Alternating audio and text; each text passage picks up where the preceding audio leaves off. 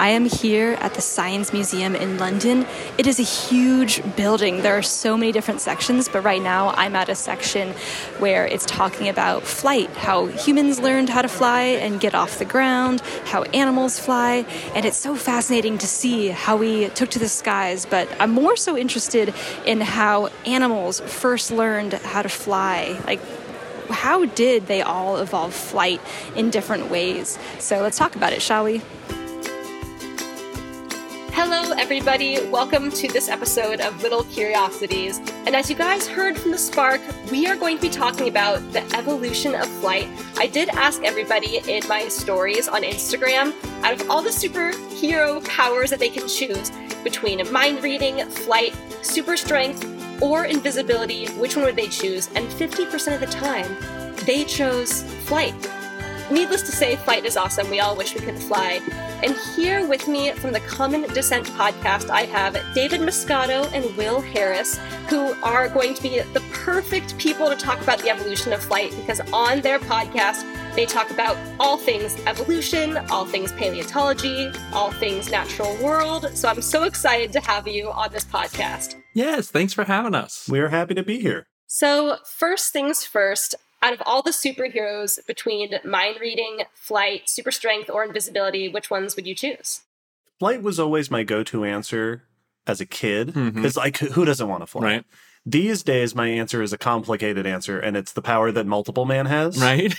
Ooh. Uh, from the X Men comics to duplicate yourself and then send your duplicates off to do stuff that you don't want to do. Right. I send my duplicates off to go learn a bunch of languages and watch a bunch of movies and then bring that information back to me. It's like having infinite lives. Yep.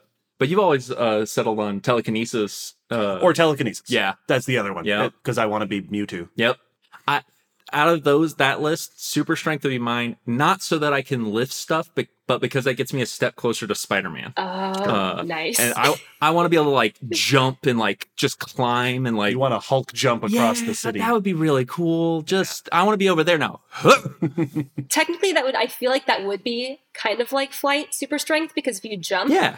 isn't there a theory that Superman jumps and that's how he flies?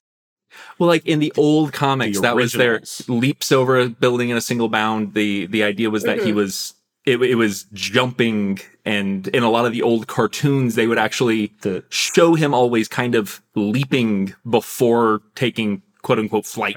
the original comics, he just could jump really good. hmm Uh, the flight Oh. thing wasn't introduced until I think the first TV show. Yeah, Because it was easier to animate, I think Yeah. is, is what it was. So you would say that Superman evolved to fly over time, would you say? Could, could be. He Started with a started out strong jump. jumping. There are a lot of theories on how flight came to be in the animal kingdom, and one of the theories is they started jumping, and eventually that turned into flight. Am I right? Yes, yeah. So the the the one you're referencing is often called the ground up hypothesis. Mhm. That and this is usually referencing specifically birds. Mhm. That birds started out as you know small flightless dinosaurs that were running and either jumping or using their wings to stabilize or helping them like jump climb up trees or something and that flapping their arms helped them do that and get them into the air whilst the other version is the trees down hypothesis that they started by climbing up in trees and gliding and eventually started flapping their arms for powered flight. Superman would be a ground up hypothesis. and Superman shares with birds and dinosaurs the strong legs you Yes. need to do a big jump. yeah, that's why the birds have those big meaty thighs, is because they launch into the air and then flap to take off. That's why they're so delicious. Yes, I mean it's Absolutely. it it has come back to bite them. Exactly. But we've Uh, come we've back come to back bite to them. bite them. Exactly. Yes. Yes, and they have like that really like good chest meat as well from like their wings, right? So Yes. they just Yeah. evolved to fly and to be delicious. Yeah, no, But there's a couple different kinds of flight. Is there? Um, is one of them having to do with birds, bats? Like, can you explain a little bit more about how flight is not? There's just not one type of flight. Sure. One of the big distinctions between the types of flight is that flight has evolved separately four different times in Earth history. Five if you count inventions. right? Yes, we yeah, we managed it, but that we're, that's not really what we're into. The four groups of life that evolved flight in reverse chronological order bats most recently, birds before them, pterosaurs, so those are the flying reptiles of the Mesozoic, your pterod- pteranodons, pterodactyls, and then way before all the rest of those, insects did it. I love And that in insects did the- it first. Oh yeah. Insects did most things first. Yep. They're they're kind of like the so Simpsons of the natural world. right? They need more credit. yes. yes, absolutely. Absolutely. So those four different groups all developed flight in slightly different ways. The way they fly is slightly different. So to use some, you know, a very uh, evident example, birds require feathers for flight. Feathers are an essential part of their wing, of their, their aerodynamic structure. Bats uh, don't have feathers at all. They are using their sort of leathery gliding membrane. And insects are flying without legs. In, in birds, bats, and pterosaurs, the wings are the front arms Mhm. that have adapted into that wing structure. Insects are doing a totally different thing and a totally different structure that They have flaps differently. Unique wing structure. yes.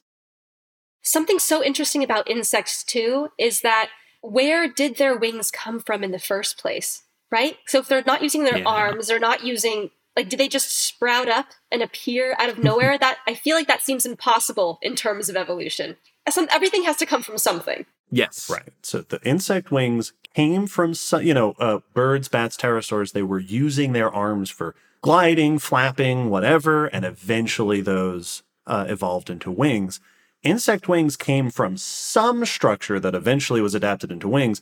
The question of what is one of the biggest mysteries in evolutionary. This has been studied and debated uh, for like a hundred years. And there, there's really two big sides of why we're still uh, un- so unsure is because with our modern studies for like looking at their relatives in uh, uh, other arthropods, you know, other exoskeleton things like uh, uh, crustaceans, we're finding slightly different results as to which body parts seem to be the most similar or have the most similar genetics to wings. And there's still debate Mhm. as to what genes we even should be looking at to define as wing genetics.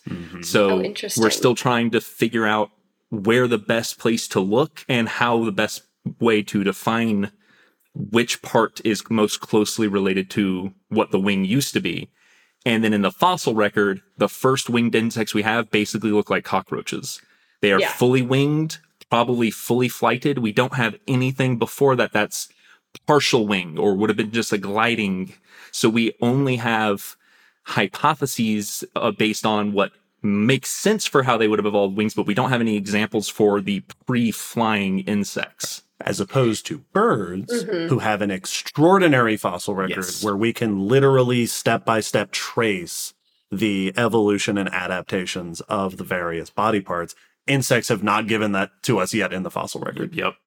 Because I did hear that there was some breakthrough with insect wings having to do with the, their ancestors being crustaceans, and there was some sort of side leg that fused with their back, and then all of a sudden it became wings. Is that the most popular theory to date on how insects got their wings? So that's one of the most recent uh, uh, pieces of research, and actually, it was a couple of different researchers who are ended up publishing at the same time various studies on this topic. We know about this incidentally because we talked Mhm. about it on our podcast. Yep. And you said it was episode 139. Yes. Right? Which was vultures. Yeah, so yep. we, we actually did talk about it on an episode about flying things. It was very fitting. Oh, perfect. Uh, basically, yeah. so basically, when you think of uh, your you know multi-legged organisms today, insects and crustaceans are two big groups, and at some point in time, they split from a common ancestor. And so they had a, a organism that was not quite what we would define as either that gave rise to both groups. Today, insects have six segments to their legs, so six parts to the leg with the joints in between them and crustaceans have uh, seven, and some groups of other arthropods will have eight. And so, what we've always interpreted that as is that those sections closest to the body have, and according to these research it supports, at some point fused with the body. So it would be like if your shoulder melded and fused with your torso and your arm got one less bending part Hmm. and that bending part became part of the body wall. which is super weird, but that's what it seems happened. So crazy. And that You have to think why. yeah. And there's lots of reasons is that maybe it made it sturdier, maybe it, you know, changed the way it worked, but they the eighth one closest to the body fused and was part of the body in crustaceans, and then the seventh one also fused and is part of the body in insects. hmm And it seems like those two parts, which now form part of, you know, they don't have a torso, but the body wall, the body casing of the insect, are the likely sources for where the ring, the wings sprouted from. hmm But even with those pieces of research, one research said it is most likely this section. The other one said that section definitely showed up, but we found a little bit of the other section too. Interesting. And then a third research said, we actually think the genetics you were using might be misleading. uh, So uh, the- Inconclusive. the, yes, it is still, that is definitely the most recent, like, big study that came out about it and has yielded some really interesting information, but it is still by no means the final answer to this debate. Okay, and I think a lot of times with flight, I've found that there is so much up in the air. You know, there's so many things that have yet to be discovered, and that has to do with finding different fossils, just evidence in general of flight, which is probably a lot more difficult. Why do you feel like it's so difficult to find? Evidence for flight is it because insects are so delicate, or finding any feathers or anything is so difficult to trace back. I think it probably comes down to a few things. One is that flight requires so many specific adaptations that you end up with, with animals that are specialized for flight. They tend to have become so different from everything else that it's hard to compare them. Yeah. So birds, birds are reptiles. They evolved from reptiles. Their closest relatives today are crocodilians. These are things that we can certainly uh, uh, interpret, but they have their bodies are just so different because they have all these specializations. It's one of the reasons why it took us so long to realize that birds were part of the dinosaur family tree Mm-hmm. because for so long we didn't have those dino- those bird-like dinosaurs that were obvious enough for us to point to that connection because birds are just so weird. hmm So one of the things that's that makes it difficult is that it's hard to compare like the insect wings example n- none of their relatives have wings or a particularly wing-like structure that's something that has evolved so distinct that it's hard to know what to compare it to And often it can evolve very quickly because it is such a, a unique feature that it allows them to evolve very quickly. So that can happen over a very quote unquote short time when we talk about the history of Earth.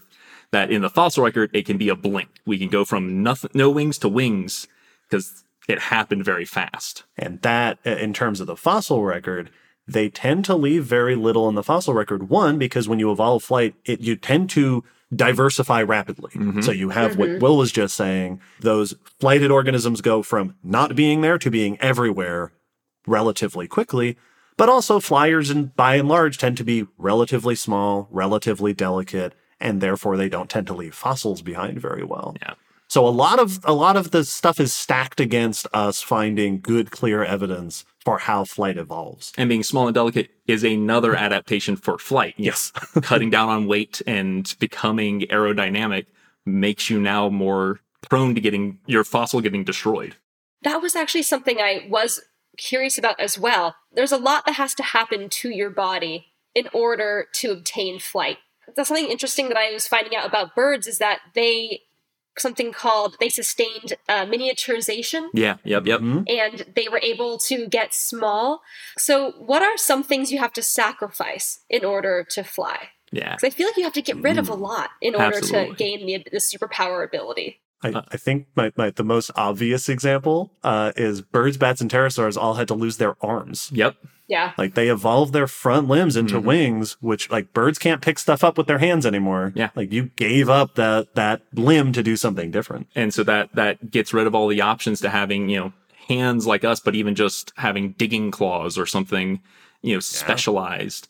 Uh, size is definitely one of the big limiting factors. Like there are big flying organisms today. There's big birds, and in the fossil record, there's even bigger birds and giant pterosaurs. Mm-hmm. But even the biggest of those do not even reach the average size for like big herbivorous mammals today, like big plant eaters that you can't now be thousands of pounds mm-hmm. Right. and get up into the air. You have a, from what we can tell, just based on the physics, an upper size limit that you can't really get that big just because gravity and physics are now going to be working so hard against you.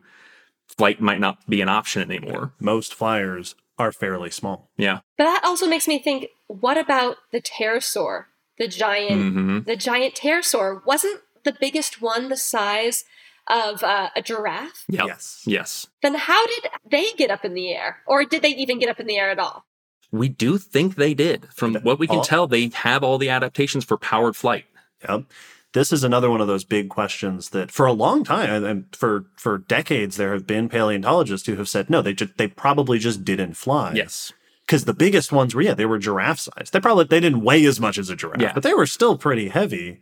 hmm These days, uh, like you said, uh, anatomically, they seem specialized for flight. One of the interesting suggestions for how they got up there and how they managed to stay flying, basically, they probably had a lot of things unique to them that are Mhm. different from birds, different physiology, different body structure. One of the more recent popular hypotheses is that pterosaurs were able to fly while being big in part because of their launch style. hmm Okay. So, going back to our Superman conversation, birds get off the ground with their legs. Yeah. Birds have big, powerful legs, and they have big, powerful legs because they're dinosaurs and the whole dinosaur family tree, right? Your T Rexes and your Velociraptors and all them big, strong, running, jumping legs. Birds use those powerful legs to jump off the ground into the air, which means the bigger the bird is, the bigger their legs have to be. hmm And the bigger their legs are, the stronger their wings have to be. And the bigger their wings are, the bigger. And now you're in this sort of a loop. Those big legs are a limiting factor. That every bit of muscle you add, you add weight. It's like uh, the equations they have to run for sending stuff to space. That Yes. sending something heavier to space means more fuel. The fuel weighs more, which means more fuel. The fuel weighs more, which means more fuel. Exactly. But there has been a recent hypothesis that has been supported by a few studies that pterosaurs may have been taking off more like certain bats do today Mhm. in what researchers have called the quad launch. Yes. that they were pushing off the ground with all four limbs. So they were basically doing a big push up to get up off the ground. And researchers have pointed out that if you're using your front arms to get off the ground, then the same muscles that you need to take off are also the muscles you need to fly. So you don't have all that extra baggage in the back legs. So pterosaurs may have had a better balance of how big their wings could be compared to the rest of their body, which might be one of the, there's probably many things, but that might be one of the things that allowed pterosaurs to get to uh, absolutely ridiculous sizes. Which uh, makes them more like planes in that, like, a plane, when it's taxiing on the runway, is not using the wheels to drive itself. It's using the engines Right. to pull itself on little teeny tiny wheels because it's its launching mechanism and flight mechanism are the same thing. Yes, which is a very efficient way to do it. Mhm. But it also means that you probably couldn't have had like a roadrunner pterosaur. Yeah, exactly. They didn't have the legs for certain niches that birds can do. So vampire bats, do they jump off or start their flight different than all other bats, and, and that's how pterosaurs were thought have to start flying? Yeah, probably something very similar to that. Uh, I do think there are some, there's one group of uh, island bats that are also very good on the ground. I don't know if there's been research into how they take off, but I wouldn't be surprised if they might do something similar. But vampire bats, there's been n- notable studies into both their motions on the ground and that they use a four-limbed leaping motion to get into flight, and that it is at least currently in the studies the only group that has been shown doing that. And so that is something they're they're potentially the only one that's taking off the way pterosaurs might have today. The secret missing link, not not literally the missing link, but uh, giving us some hints. Which is which is cool to see how different species that evolved flight completely different can give hints to others. Yes, it, it is kind of it is a really cool concept that potentially the most similar thing we have to pterosaurs today are bats, which is a whole different group. It's mammals, but they are using the membrane wings, mm-hmm. very similar to pterosaurs. They are walk, flying. They're walking around with their arms still, like pterosaurs seem to have been. Like potentially that is the most mm-hmm. the closest thing flying organism to pterosaurs and it's a very different group that's living potentially still very different lives And I always thought that with pterosaurs, I thought birds came from pterosaurs, but that's not the case. Birds evolved from a completely different dinosaur. I, t- pterosaurs aren't even dinosaurs, correct? That's Correct. correct. Yeah, birds and that blew my mind when I found that out. right So this is a group that they all belong to this group of reptiles called archosaurs. And archosaurs, the three sort of major famous groups within archosaurs are crocodilians, that's gators and crocs, dinosaurs, and pterosaurs. Mm-hmm. Pterosaurs and dinosaurs are closely related, but they're different groups. Crocodilians are closely related to them, but they're a different group. Birds are part of the dinosaur family tree. So birds evolved within dinosaurs, pterosaurs evolved earlier among the cousins of dinosaurs. So dinosaurs got jealous and they're like, hey, we need to also have someone that flies as well. So now we have birds. right right Absolutely. and then for for the Cretaceous period, the birds and pterosaurs were arguing over who did it best while the insects watched on and just shook their heads. oh kids did they Ah, these newcomers. And this thrived. Yes. You know, insects thrived. And flying allows, like you said before, to have such a diversification in species. Why? Why are there so, like, as soon as you obtain flight, do you just burst into so many different types of species, so many different avenues? Well, your your comparison to superpowers at the beginning is actually really apt here.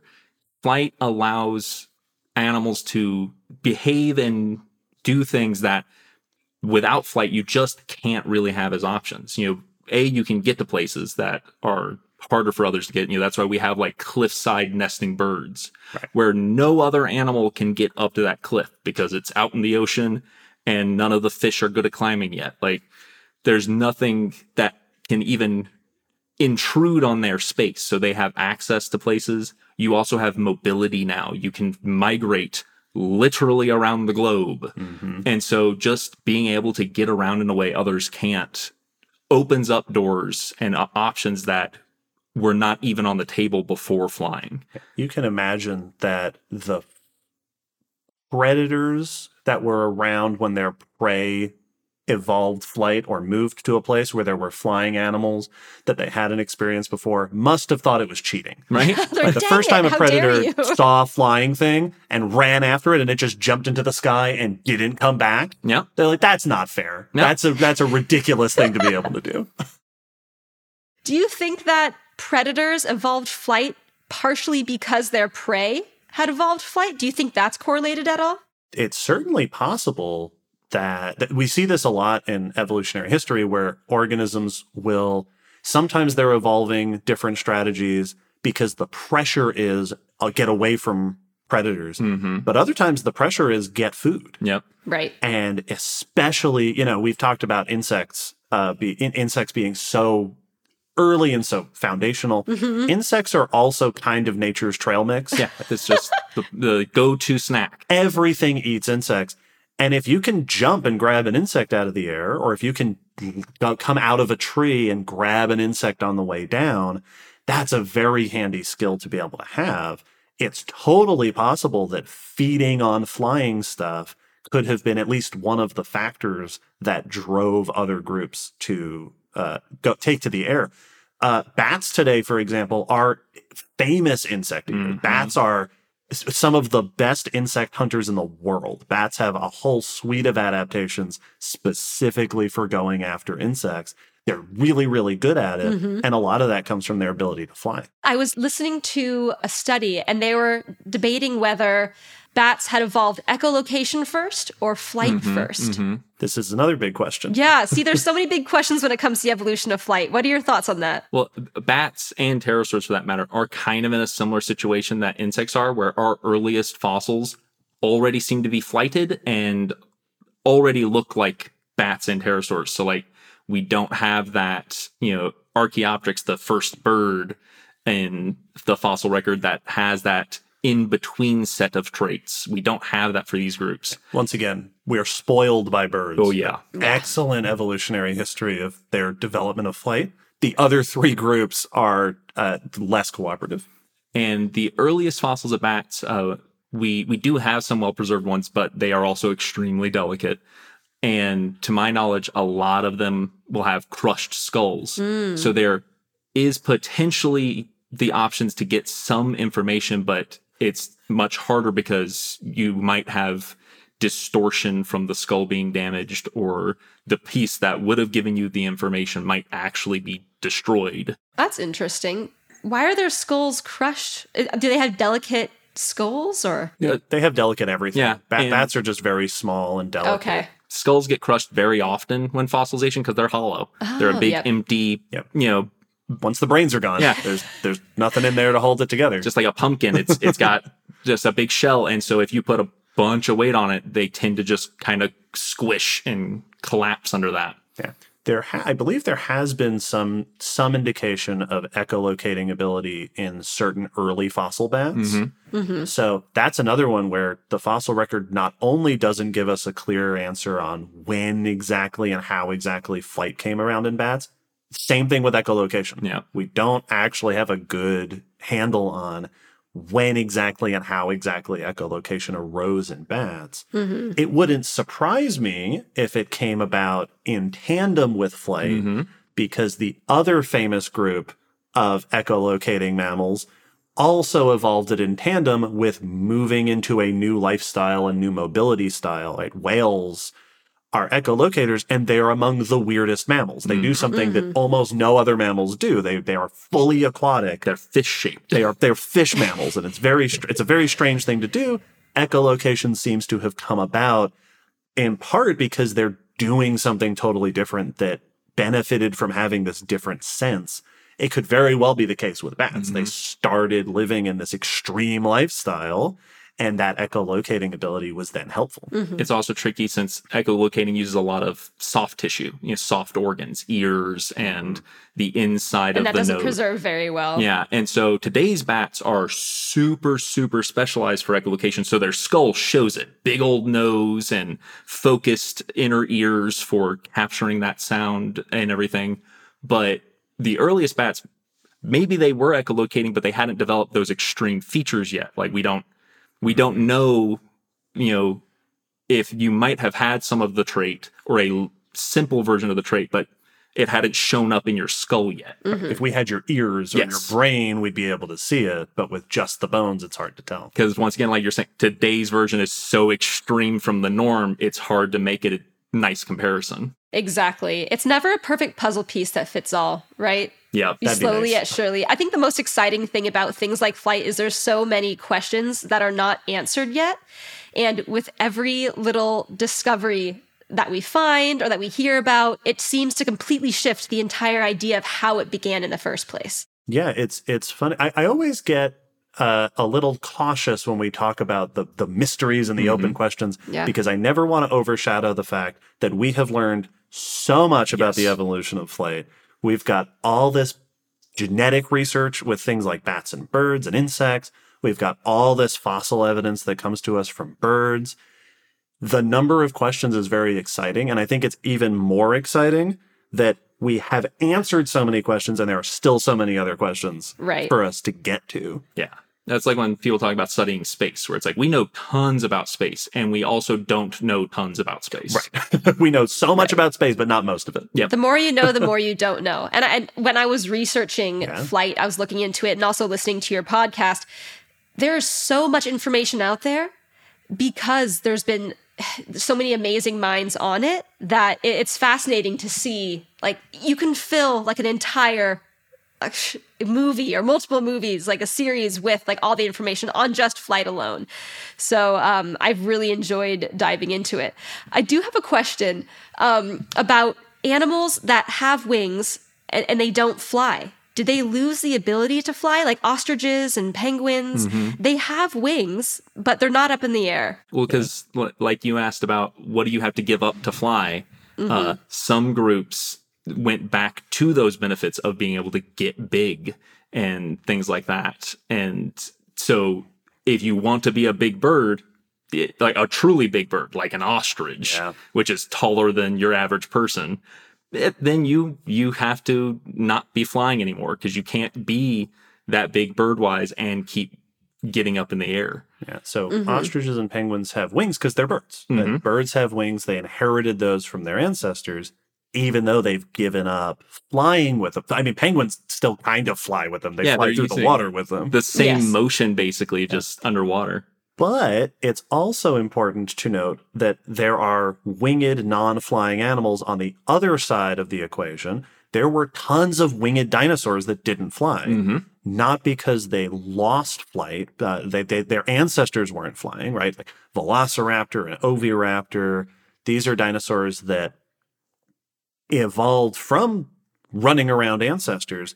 They had wings that they were using for different things. hmm Wings must have had multiple different purposes then. Exactly. Yeah, and and there, this is another one of those big questions: is what what are all the things these dinosaurs might have been doing with their wings? Yeah. What? Why did you evolve wings initially, not for flight? And wings are, you know, in birds, basically just long arms with feathers on them, hmm and that could be useful for display. We see birds use their wings in showy displays today. Birds of paradise. Yes. Absolutely, yes. there are direct fossils of dinosaurs of Oviraptorosaurs fossilized in position on top of their nests with their arms out to the side covering up their eggs Oh, that they may have been using those wings to protect the eggs like in a their shield, nests. like an egg shield. Yeah. like a little like a little blanket a little egg blanket on top Mhm. of them Oh, that's so sweet. uh, and then of course go back to what will was alluding to baby birds today have been observed when their wings aren't yet developed enough to fly if they have to get up a steep slope they will flap their little underdeveloped wings to help keep their balance or push themselves up a steep slope it could very well be that small dinosaurs back in the cretaceous were doing things like that or jumping down off of things and using their wings for stabilization uh, there's all sorts of ways you can use a wing like structure, some of which may have provided those benefits that allowed wings to get more and more developed until eventually you were able to truly fly. Yeah. Mhm. So you have winged non flyers that came before the true flyers and that came after the true flyers. Oh man, I mean, it's it's it's interesting to see how something that is so it seems that it gave so many advantages such as flight to lose something like that. Um it almost se- seems like wings came first before the ability to fly. And like the first bird that was able to fly was just like what the heck is going on? It's actually totally true that wings definitely came first. Yeah. mhm. Evolved for different purposes. We call this uh, in evolutionary studies uh, exaptation. Examptation. that you had a feature that was used for something and then ended up becoming handy for something else. Yes. Mhm. These dinosaurs evolved these long arms with feathers on them, and they were useful for helping with a little jump or for showy displays or for slowing, you know, your descent when you fall out of a tree. And then they eventually developed enough power and enough aerodynamic capabilities doing those things that they could start flapping them. And now we are exapting those structures and putting them towards a different uh, structure. So wings came before flight. And we see this all over. You know, uh, uh, fish Mhm. had legs before they walked onto the water. Yeah. Mhm. Like there were bony fins in fish before they started using them to move around on land. Because there's tons of fish that walk on the bottom of the sea floor and are Mhm. walking. They're just not doing it up in the air. Mhm. So one of the things that can be a little confusing for us trying to study the evolution of interesting structures is that very often the thing those structures are useful for today isn't the function that they were serving when they first started evolving. Yeah. Wow. So it seems like I feel like every species wants to fly, and I feel like humans have done a lot to try to fly technologically, like with planes, helicopters. We've taken a lot of inspiration from birds, from different flying animals around us. What would have to happen for a human to gain flight? Not with a plane, not with something outside of themselves. Mm-hmm. How do we get out, get up in the Well, air? like, A yellow sun, Yeah. traditionally. right? yes, more energy from a yellow sun.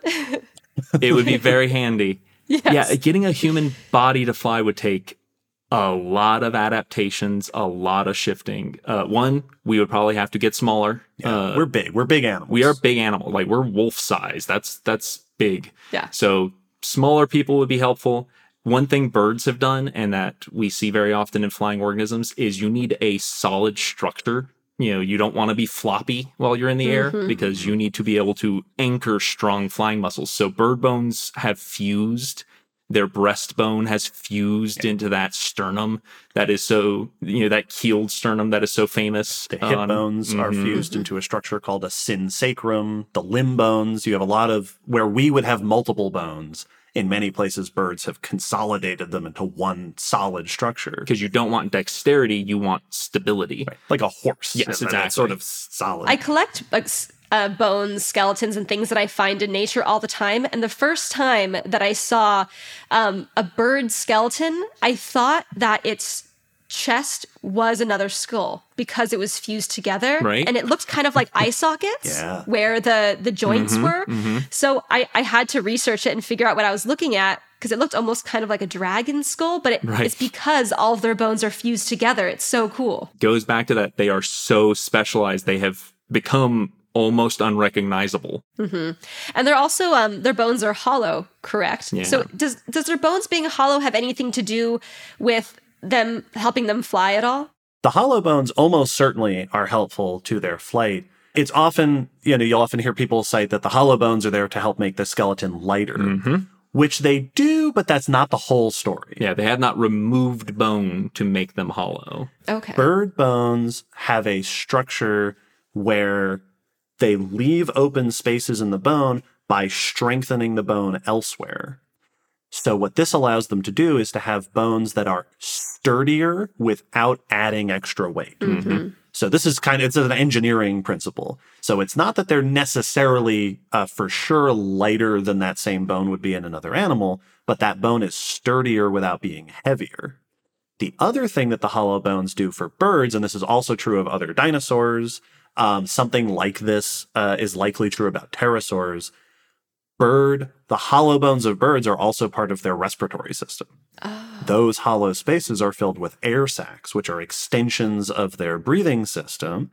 And that is part of what gives birds an extremely efficient breathing system. Mhm. This is another thing they inherited from their dinosaur ancestors. Birds are just really good at breathing. Yes. They're excellent, efficient breathers, which isn't required to fly, right? Bats don't have that same thing. Insects don't have that same thing. And on the flip side, crocodilians, uh, crocodiles and alligators do have a similar breathing system and do not fly very famously. Other non-flying dinosaurs had the same air sac system. Mm-hmm. But respiratory breathing probably is certainly a helpful thing for birds to have. It doesn't hurt. yes. Everyone is talking about magnesium. It's all you hear about. But why? What do we know about magnesium? Well, magnesium is the number one mineral that 75% of Americans are deficient in. If you are a woman over 35, magnesium will help you rediscover balance, energy, and vitality. Magnesium supports more than 300 enzymatic reactions in your body, including those involved in hormonal balance. From functional medicine doctors to mental well being and female hormone experts, we all know that magnesium is the one mineral to improve all aspects of well being and health. But which one? Magnesium Breakthrough from Bioptimizers, the trusted choice recommended by leading experts with seven best absorbed forms of magnesium to ensure your body receives the support it needs for overall well being.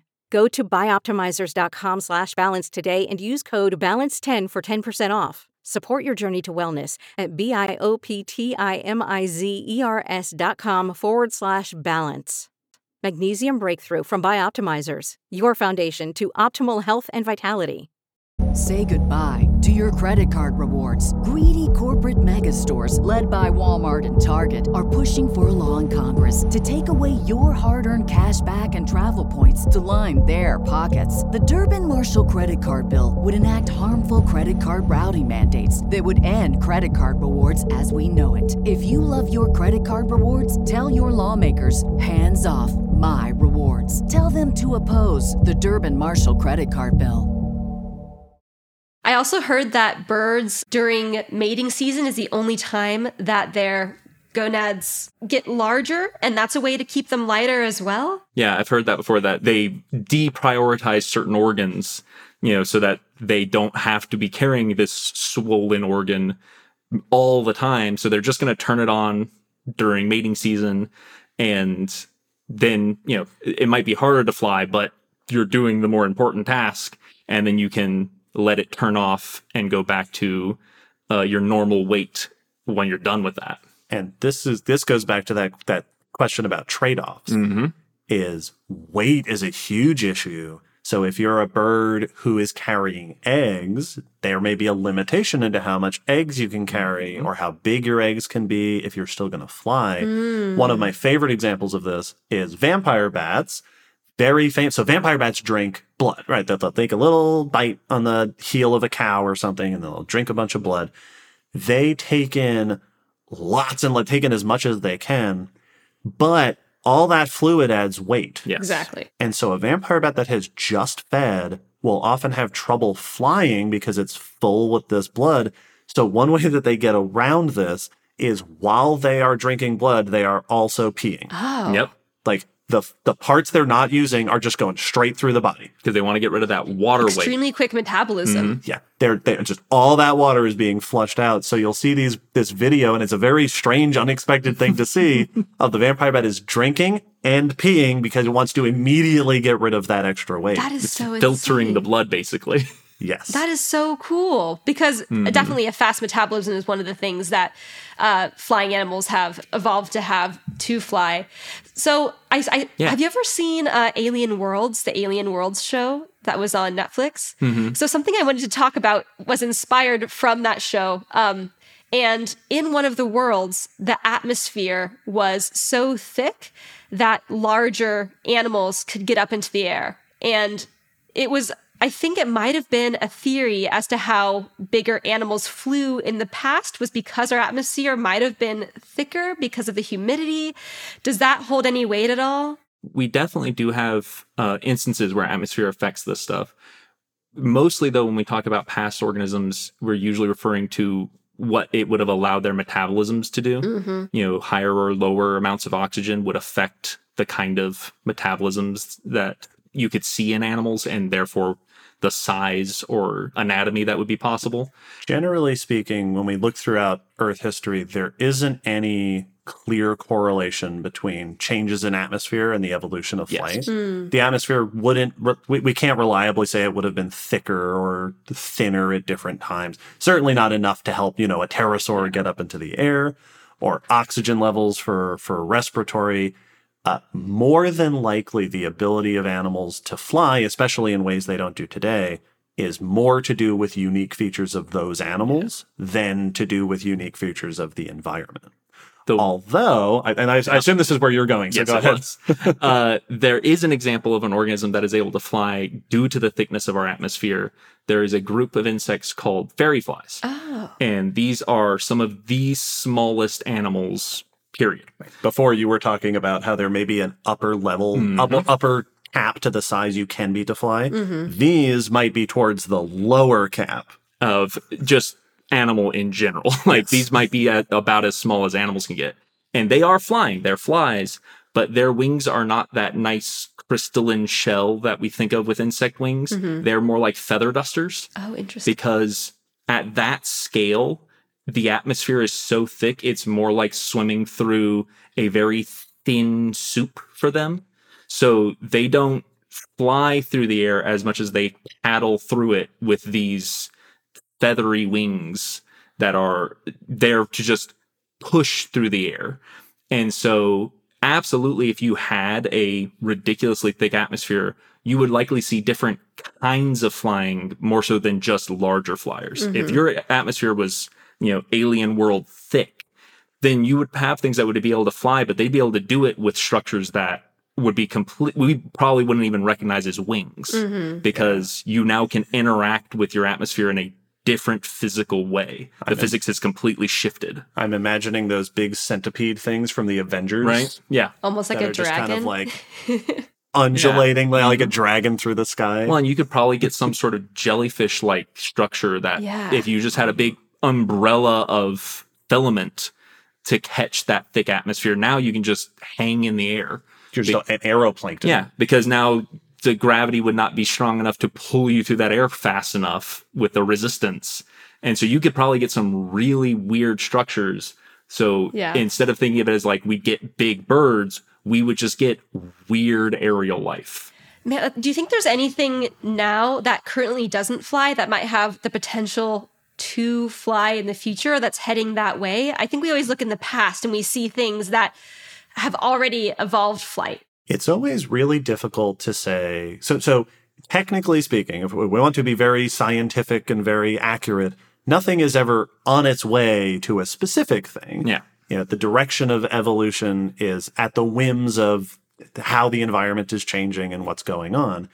That being said, there are certainly groups of life that are more well suited. Yeah, in a, in a better position for those adaptations to kick in. So flight has evolved, true flight has evolved four times in Earth history Mhm. insects, pterosaurs, birds, and bats.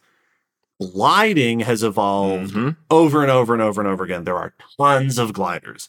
There are several groups of gliding mammals. There are several groups of gliding reptiles. There are even amphibians that glide. There are gliding bugs, like insects that glide. Gliding is often seen as one of the most obvious routes to flying. Right. that you know a flying squirrel can leap out of a tree and glide a hundred feet across the forest and then land in another tree. It's very intuitive to go all right get add a little more muscle there and a little more refinement and you can power flap yourself across the forest. It, it seems that obviously you're just a step or two away from. right Mhm. and there are also tons of gliders in the fossil record there Mhm. are extinct groups of gliding mammals extinct groups of gliding reptiles funnily enough none of them seem to be linked to flyers Yeah. Interesting. Like none of the ancient groups of, of gliders seem to uh, be directly connected to any flyers. So we may actually be wrong that, that gliding seems like is, the logical next step. Yeah. And it may just be that that gliding is good enough and it very rarely would happen that you move on to something more powered. Or it could be that that's not like maybe we should be looking at more dinosaur shape, like kangaroo rats. Yeah. That's what's gonna, you know, to develop those that, that hopping motion, those Their big back ears, legs. maybe those Yeah. big ears, Well, it, and it might be a thing where like like uh, Dumbo. Yes, yeah, Yes. exactly. and it it's could very likely be that when we look at flyers, we're like, well, that's just you know that's like a hang glider, and if you put a you know engine on the back of a hang glider, you've got a very weak plane. That's step one. But it might be more accurate to be like, well, but if you try to turn a like paraglider parachute into a plane, you'd have much more trouble. And it might be one of those where the adaptations for gliding may not actually sync up with the adaptations for flying. And so there's some groups out there that like seem obvious, like the Draco lizard, which has the flaps on the side of its body. Yes, those basically pretty blue wings. It's- ones. I've it- seen those. and it, it holds its arms out and it has a little flap on its neck that seems to also like it's super, super, super good at gliding. But asking it to flap its ribs might be a step too far for a, a simple adaptation to then bump it up to flying. Yeah, because if it works, then why change it? Yeah. If you're Yeah. doing fine as a glider, then keep going. I like that you asked this question of what do you think uh, is on the way to to flight, and we immediately got caught in the weeds of how hard it is to understand flight evolution. Yeah. Yeah. that was a very unclear answer. Yeah. I, I said a thing and then immediately undermined my own suggestion Mm-hmm. because it's just it's so hard to know. No, it is also difficult to fly. I- It's Mhm. not just one thing that allows a species to be able it's like the metabolism it's getting that energy becoming lighter so many things have to go right and a lot of the times they probably don't Yeah. Well, and flight is also really hard. Yes. And I, I then that's really a big, you know, once again, we talked about those trade offs. There are so many trade offs. hmm Flight uses so much energy. It takes so many anatomical specializations. You have to change that body structure dramatically in order to fly. And that's not only is that really hard to do, so evolving those adaptations is just less likely to happen, but those adaptations are also less likely to be beneficial hmm right enough to an organism that it's going to go off in that direction. Yeah. Like you were saying with gliding, gliding is perfectly Mhm. good. There's no pressure that is necessarily driving those animals to be better at moving through the air, right especially because it's such, a, so to speak, it's an uphill climb to Mhm. get all those adaptations in place. Some things are just harder to evolve Yeah. and they're just less likely to come about because there's so many obstacles in the way. And while flyers are super numerous and all over the world, it's only evolved four times. You know, it, it effectively it is very rare. You know, d- digging has evolved tons of times. Right. Like Mo- hive moving living, from from land to Yeah. ocean Yeah. has happened many, many, many times. Even weird stuff like hive insects, like eusociality, has evolved more times than flight has. Yeah. Alien or you know civilizations. right Has here on. Earth are little bees and wasps doing That- their own weird cultural Yeah. things. That's more common than gaining the ability to fly. So it may be a supremely difficult thing to evolve, and that may be why we only see it in four groups throughout Earth's history. And something that I've heard is that once an animal gets a chance to not fly, it, it takes it will lose flight because it's so difficult mm-hmm. to maintain as well, it sounds like. Yeah, the the evolution of flightlessness. Mm-hmm. So having flying ancestors, but then evolving to not fly, is something that has happened in birds over and over and over and over. Yeah, like tons of groups. You you land on an island, you are almost guaranteed to find flightless birds somewhere on that island. yeah, because you finally, if you don't have to avoid predators, you go, oh, good. I can just rest. You save so much energy. You you all those adapt all that maintenance to maintain a flying body uh, is no longer a major concern. Not only have birds evolved flightlessness many many times, but also insects. There Yeah. are tons of secondarily flightless insects. None in bats. None in bats. uh, that we know of. Although there are some, like we said, that are really good on the ground. Yeah. and none that I've ever heard of in pterosaurs. None, none of- confirmed in pterosaurs. yeah, that we that we have strong inklings uh, that seem like they were uh, either flightless or reducing their flight for sure. Oh, interesting. So it may be that losing flight is also something that's easier for some groups to do. yeah. Birds, for example, they've got those big meaty legs that Yep. we talked about. It may just be that it's easy for birds to not fly. They all right, great, I can run. That's that no big deal. I can already get around. But a flightless bat might have a harder time. So Yeah. it may be something that's harder for bats to do. Or maybe just everywhere that bats go and they could have become flightless, there are already flightless birds there, and those ecosystem niches are already occupied. Yeah. For some, it seems like they got the plane ticket, they got to the vacation area, the destination. They're like, now it's time to chill. Now it's time to take advantage of this new place where that guy that tried to eat me before isn't there anymore. So thank goodness. Yes, Yes. I can settle Those down. cats can't get Yes. and I can put on a little bit of weight. Yeah. and just ooh. and become a penguin. Eat whatever I want. yes, yes, as Go we for a all swim. dream to. Uh, well, it's more fun to fly underwater anyway, so you know the penguins probably have it made in that in that regard.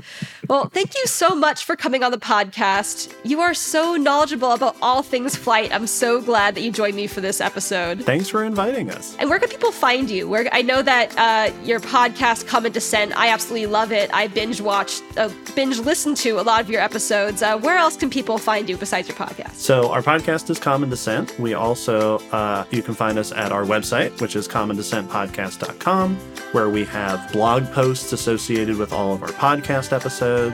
You can listen to the podcast on all of your podcast platforms, but we also upload the audio to YouTube. And we're on the social medias. We're on Instagram and Twitter and Facebook as Common Descent Podcast. So you can find us there. And we have a Patreon Yes. for anybody uh, who would like to support our science education efforts, uh, that's a great place to do it. I, we always have to remember to point out that there is a Patreon. Yep. Thank you so much, Will and David. I really enjoyed our talk. No, this was a lot of fun. This was great. Thanks.